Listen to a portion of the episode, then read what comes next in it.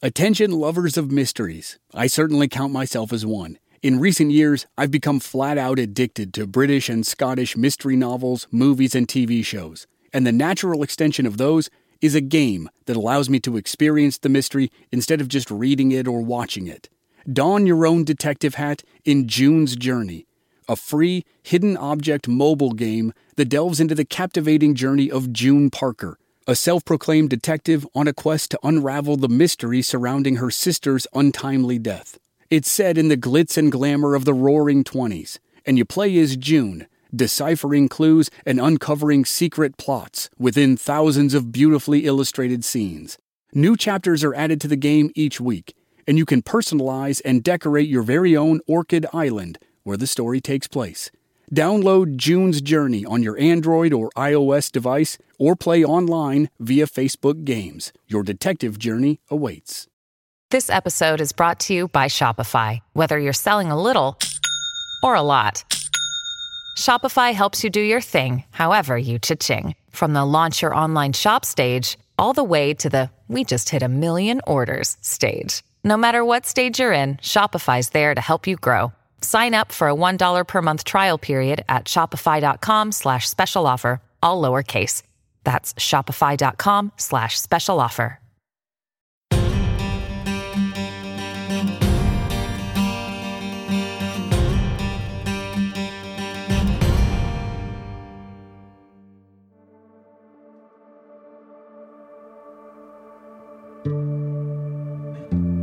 By the spring of 1932, George Babyface Nelson was a bona fide gangster and wanted fugitive.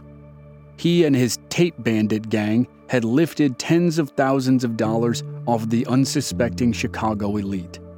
Their home invasion exploits, which left rich men and women bound and gagged with tape, had been front page news during the city's crime wave in 1930. The gang had also branched out into knocking over small town banks beyond the Chicago city limits. Successful heists in Itasca and Hillside had netted thousands. Nelson and his family enjoyed the good life in their Cicero neighborhood apartment, and Nelson and his wife Helen enjoyed the nightlife in Chicago's clubs and dance halls. But a more grim portrait of Nelson was being painted as well.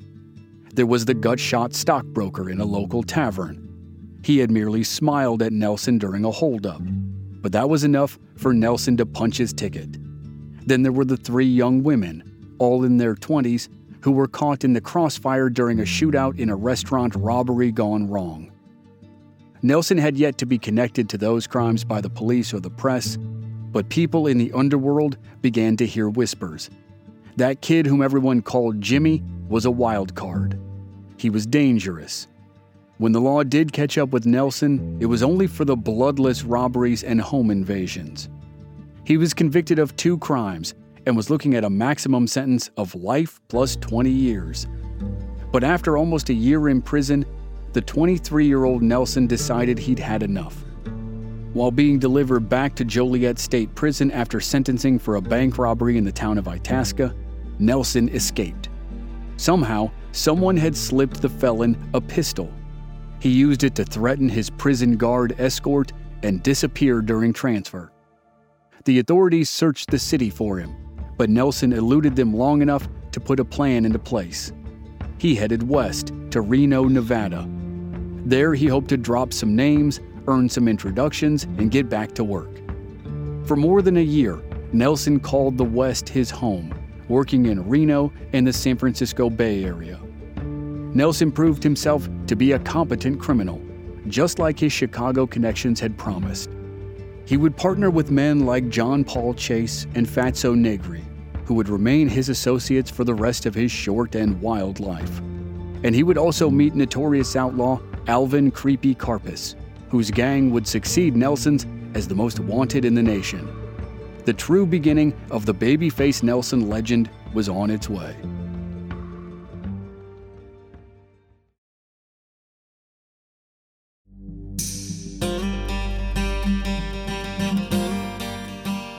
From Black Barrel Media, this is Infamous America. I'm your host, Chris Wimmer, and this season we're telling the story of Lester Gillis, better known as Babyface Nelson, one of the wildest and most intriguing gangsters of the Depression era. This is episode 3 The Grand Haven Heist.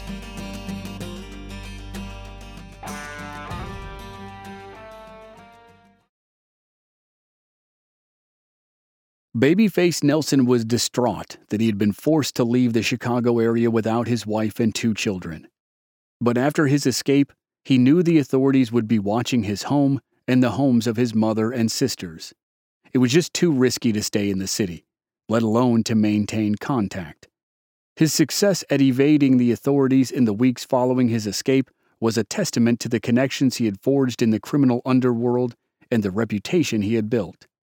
His associates were more than happy to reach out to their out of town friends for one of their own, who had proved he wasn't a rat. One of them made a call to people in Reno to tell them that a solid fella named Jimmy was headed their way. The city of Reno sits on the border of Nevada and California. The state line is just 10 miles from the city's downtown area. The population had grown by 50% in the 1920s and continued to grow as the Great Depression rolled on. By the time Nelson got off a train there in the spring of 1932, about 20,000 people called Reno home.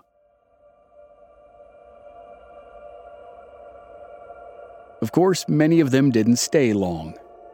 Decades later, another Nevada location, Las Vegas, would become synonymous with spontaneous weddings. But Reno in the 1930s was famous for the opposite divorces. Contrary to most of the United States, Nevada had adopted very relaxed laws on ending a marriage. After living there for just six weeks, an unhappy couple could file for a divorce with almost no questions asked. Nevada had also taken a very progressive approach to another American institution that the rest of the country openly frowned on gambling. The state had legalized gambling the year before Nelson arrived. Reno, the biggest little city in the world as it was known, wasted no time capitalizing. Two men, William Graham and James McKay, led the way.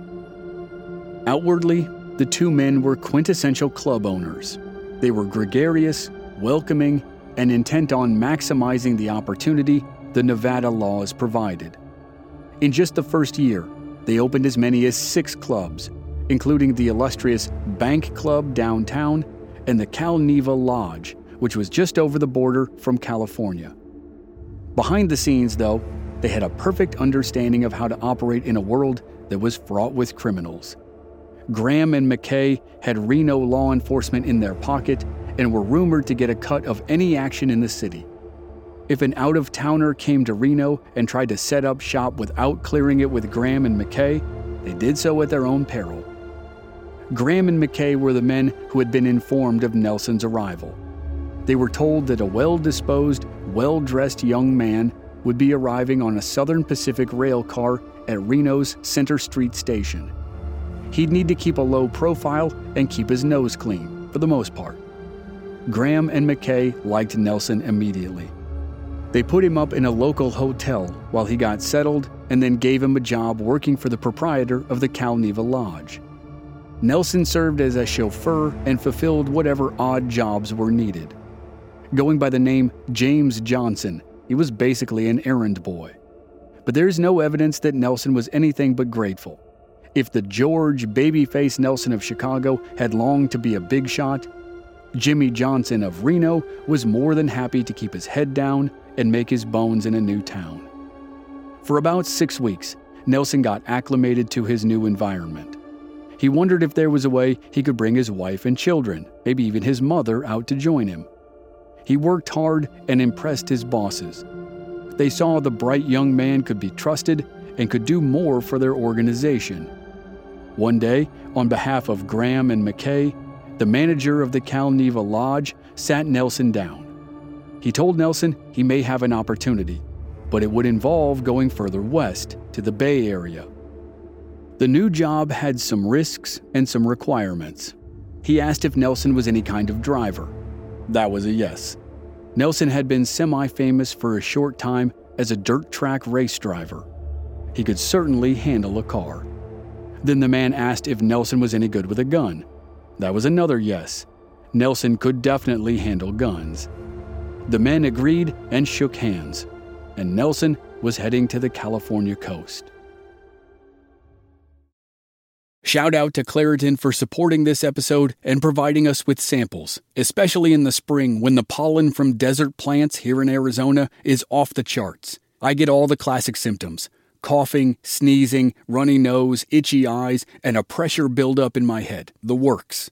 Luckily for those of us who live with symptoms of allergies, we can live Claritin Clear with Claritin D. The double action combination of prescription strength allergy medicine and the best decongestant available relieves sneezing, a runny nose, itchy and watery eyes, an itchy nose and throat, and sinus congestion and pressure with ease.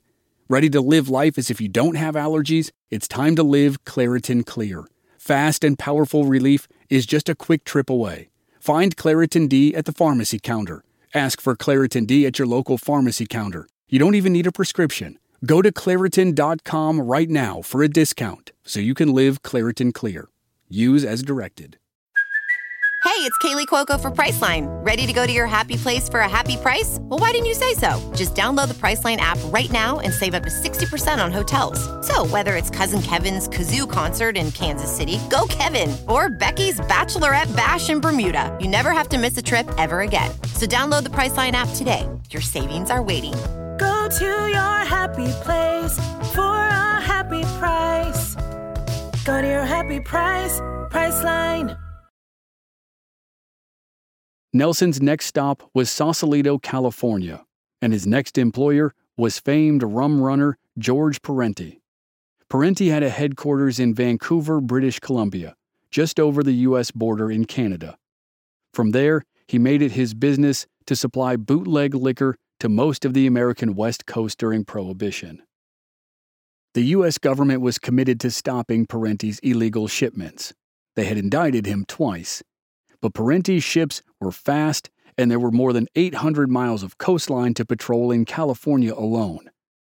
A large portion of the rum Parenti moved into the Golden State was bound for the speakeasies, brothels, and illegal gambling joints in San Francisco. The ships would land south of the city, in Half Moon Bay, or north of it on the rocky coastline of Sonoma County. In the dead of night, the cargo would be offloaded onto trucks and then shipped throughout Northern California. Men would work in teams of three. One man would drive the truck, and the two others would follow in a trail car for security. Babyface Nelson worked in one of those three man teams. Operating under the names Jimmy Burrell or Jimmy Burnett, Nelson teamed up with two men who remained part of his criminal life for quite a while, one of them to the bitter end. First, there was Joseph Negri, who was known to most by the unfortunate nickname Fatso. The short, stout Negri had done time in San Quentin prison for armed robbery. Like Nelson, Negri had tried going straight after four years behind bars but he eventually quit trying and returned to a life of crime. Negri drove the truck. John Paul Chase had worked as a machinist for the railroads, been a chauffeur for an archbishop in San Francisco, and had even sailed to Asia and worked there for a time. About a year before Nelson's arrival, Chase had settled into full time work with Parenti's outfit. He was tall and handsome and a loyal soldier but generally regarded as being a bit dim witted. Chase was one of the first people whom Nelson met in California, and they bonded immediately. Chase knew San Francisco well and showed Nelson the town. Chase was one of the very few people to whom Nelson revealed his true identity and past exploits. Whether it was out of friendship, fear, or reverence, Chase kept his mouth shut about his partner being an escaped bank robber of some repute. The pair were assigned to follow Negri in an inconspicuous car and deal with anything that impeded Parenti's shipments.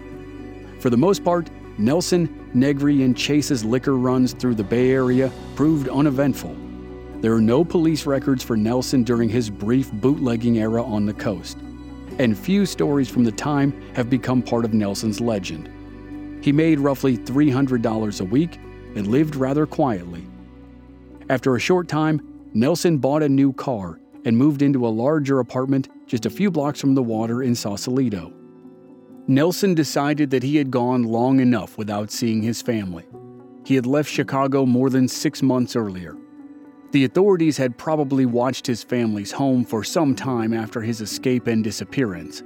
However, Nelson felt enough time had passed so that his wife and daughter could leave on a long trip without raising suspicion. They joined him in his apartment in the late summer of 1932, but their time in Sausalito would be short. Sometime in October, the San Francisco police began sniffing around Parenti's outfit after receiving a report that one of the bootlegger's drivers might be a wanted fugitive. Fatso Negri had an idea why. While flipping through a detective magazine, Negri had come across a mugshot that he was certain was his pal Jimmy. Except the name of the wanted man was Lester Gillis, also known as George Nelson, nicknamed Babyface Nelson. Negri called John Paul Chase and pressed him about what he knew. Chase played dumb, and Negri didn't get a chance to ask Nelson himself.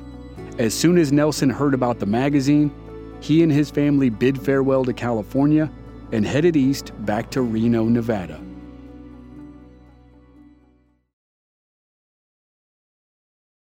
Nelson knew he would be safer in Reno than in the Bay Area because he had seen firsthand William Graham and James McKay's control of the city.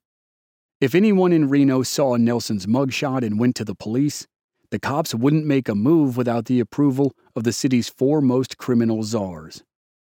Nelson also knew he would have a job. Graham was thrilled to have the street smart young man back in his ranks. On the payroll books, Nelson was employed as Graham's chauffeur, but in reality, he was a great deal more. He could be found on casino floors, glad handing gamblers and providing another pair of watchful eyes. Nelson looked for cheaters, whether they were playing cards or dealing them. He quickly established himself as one of Graham's most respected lieutenants. Nelson also proved invaluable because of where he came from and who he knew. Many of Chicago's most notorious underworld operators spent time in Reno, lured by the promise of legal gambling. Nelson knew who to roll out the red carpet for and who to keep an eye on. In 1932, one of those infamous men came to town and permanently altered the trajectory of Nelson's criminal career. Alvin Francis Karpis was born in Canada but grew up in Chicago, not far from the neighborhood that Nelson called home. Nelson and Karpis knew many of the same people in Chicago, but they had never crossed paths, at least not until Karpis and his associates rolled into one of William Graham's clubs in Reno. Although only one year older than Nelson, Karpis already enjoyed a status in the criminal underworld that Nelson had yet to achieve. Karpis was part of an outfit that would become known as the Karpis Barker Gang. Through the years, dozens of different criminals would operate with the gang, but at its core, it was Karpis and various members of the Barker family. There were the brothers Herman, Freddie, and Arthur, whose nickname was Doc. Then there was the Barker matriarch, Kate, known to all simply as Ma. The legend of the Karpis Barker gang says that the gang's leader was Ma Barker, but in reality, Alvin Karpis was the brains behind the successful outfit. The Karpis Barker gang called St. Paul, Minnesota home a place that Karpis described as a crook's haven. But they had been busy out on the road for the previous two years. They had teamed up with other infamous criminals such as Harvey Bailey, known as the Dean of American Bank Robbers, and Frank Nash. They had robbed banks, gas stations, and jewelry stores in half a dozen states from Oklahoma to North Dakota. Their hauls totaled hundreds of thousands of dollars. But they weren't wanted for robbery alone.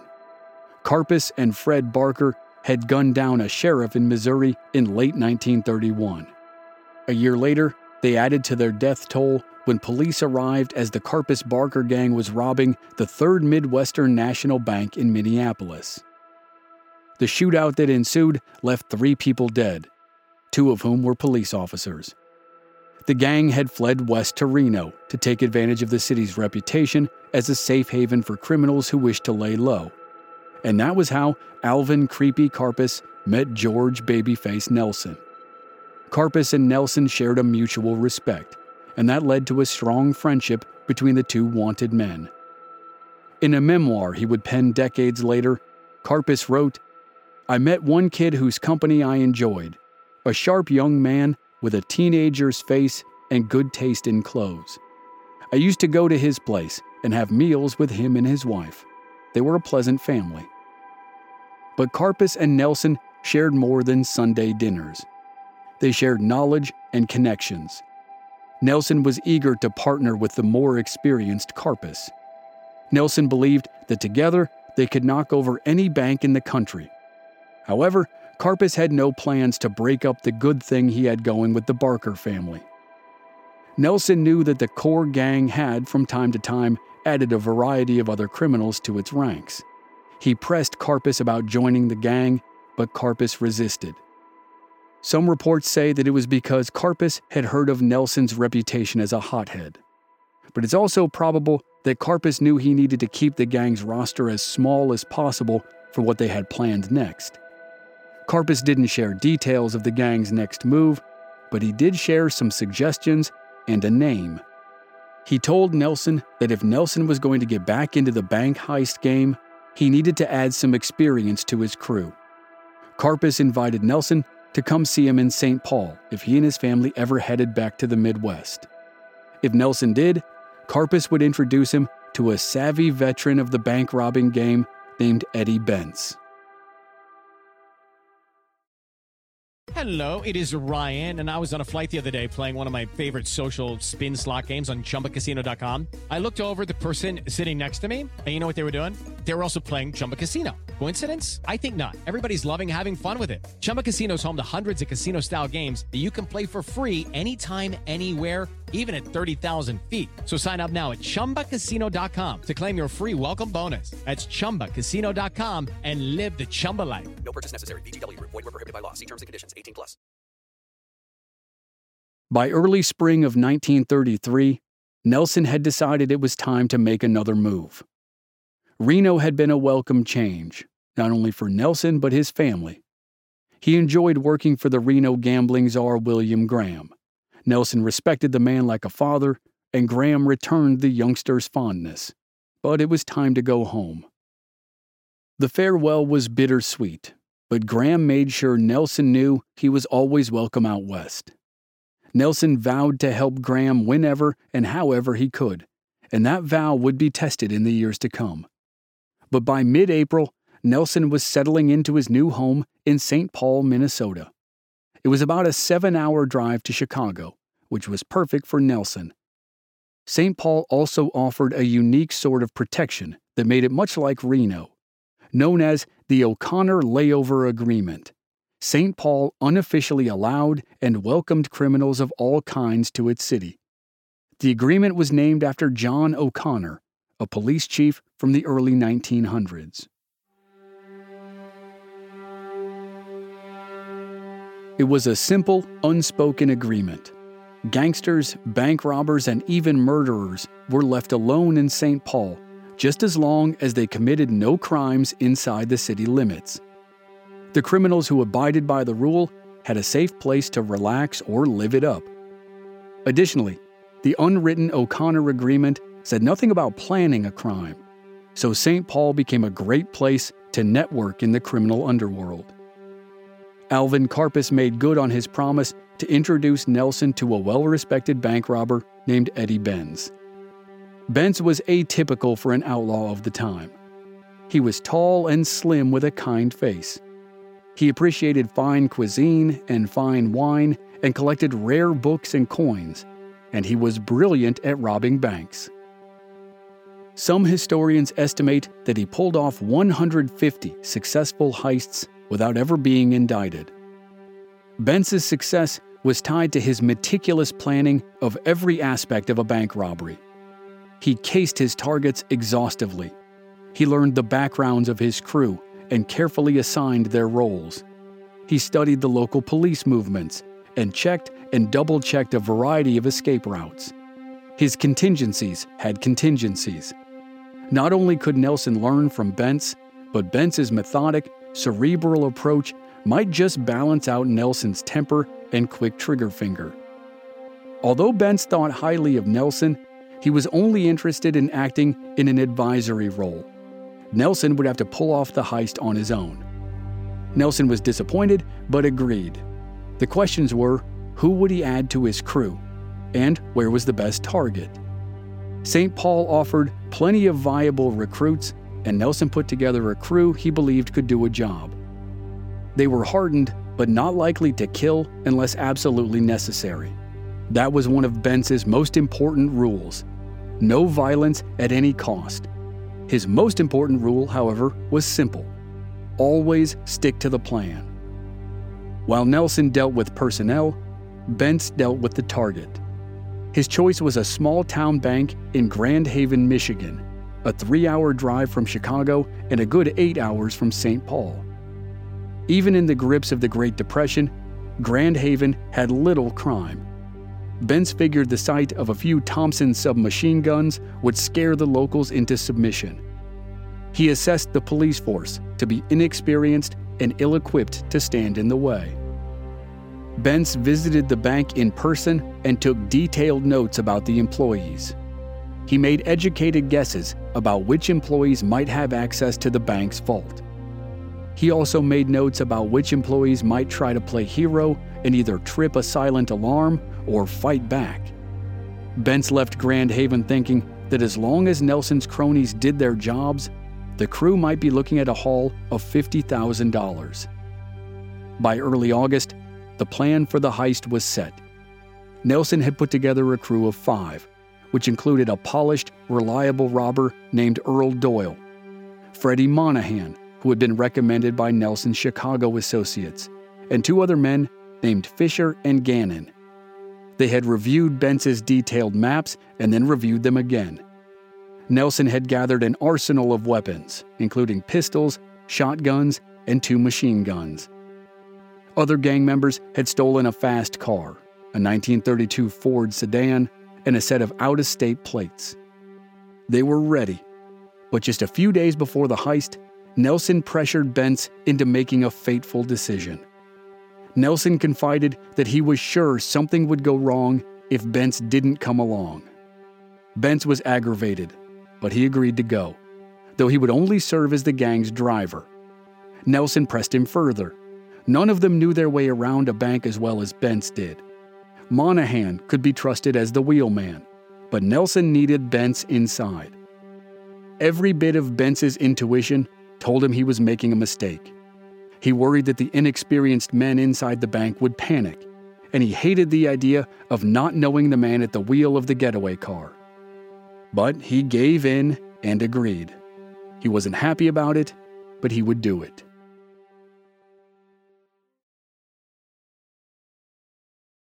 Eddie Bentz walked through the front doors of the People's Savings Bank of Grand Haven just before 3 p.m. on Friday, August 18, 1933, and went directly to the head cashier's office. He was followed by Nelson, who was carrying a picnic basket.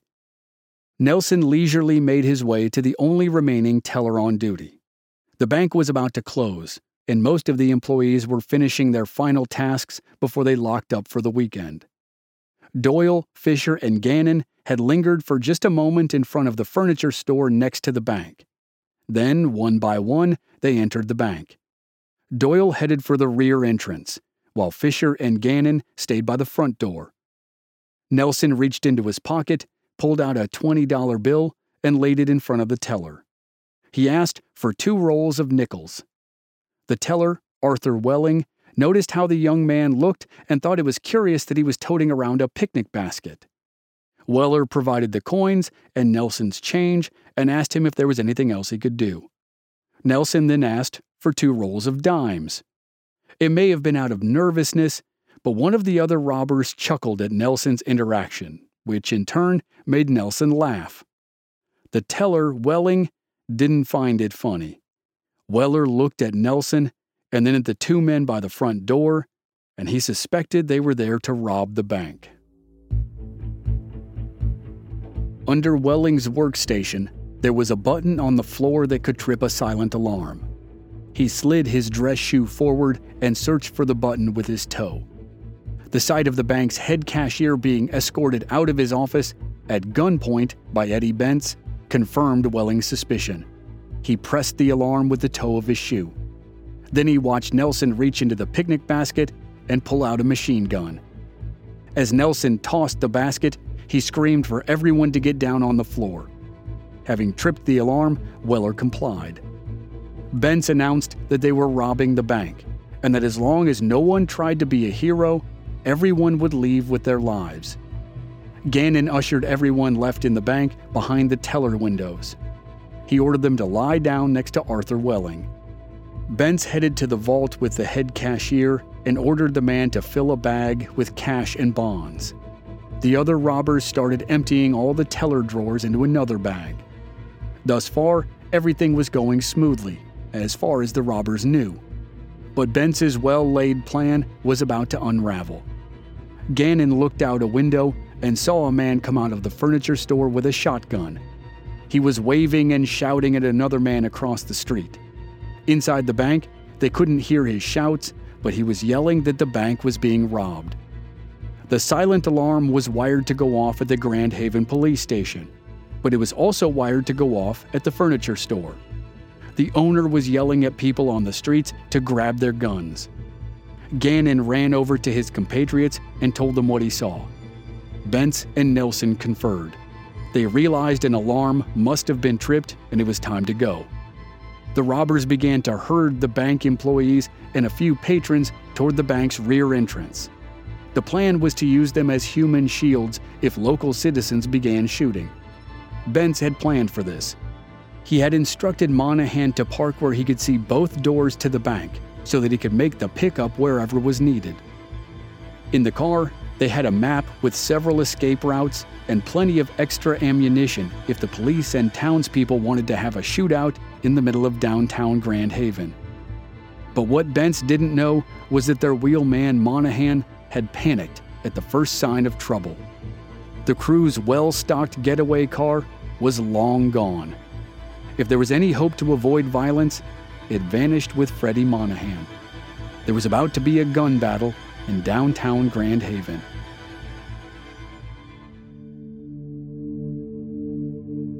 Next time on Infamous America, the Grand Haven robbery turns into a Hollywood movie sequence. In the aftermath, Babyface Nelson searches for new gang members, and as fate would have it, he teams up with arguably the most famous American outlaw of the 20th century, John Dillinger. That's next week on Infamous America.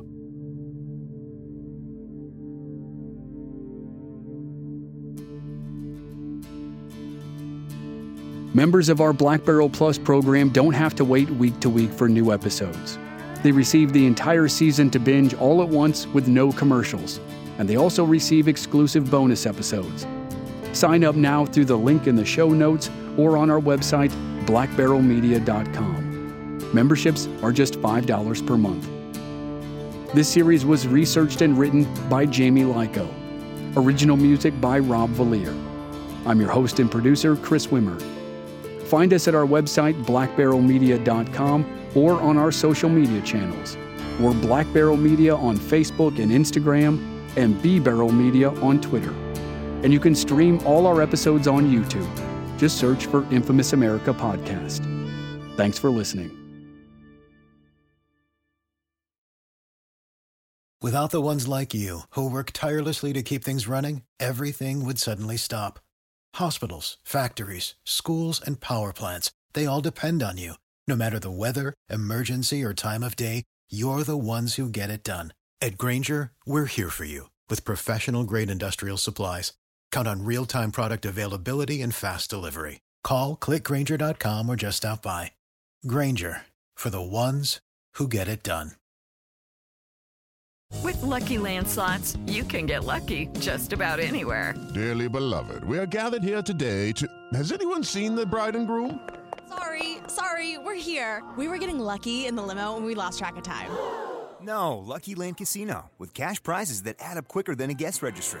In that case, I pronounce you lucky. Play for free at LuckyLandSlots.com. Daily bonuses are waiting. No purchase necessary. Void were prohibited by law. 18 plus. Terms and conditions apply. See website for details.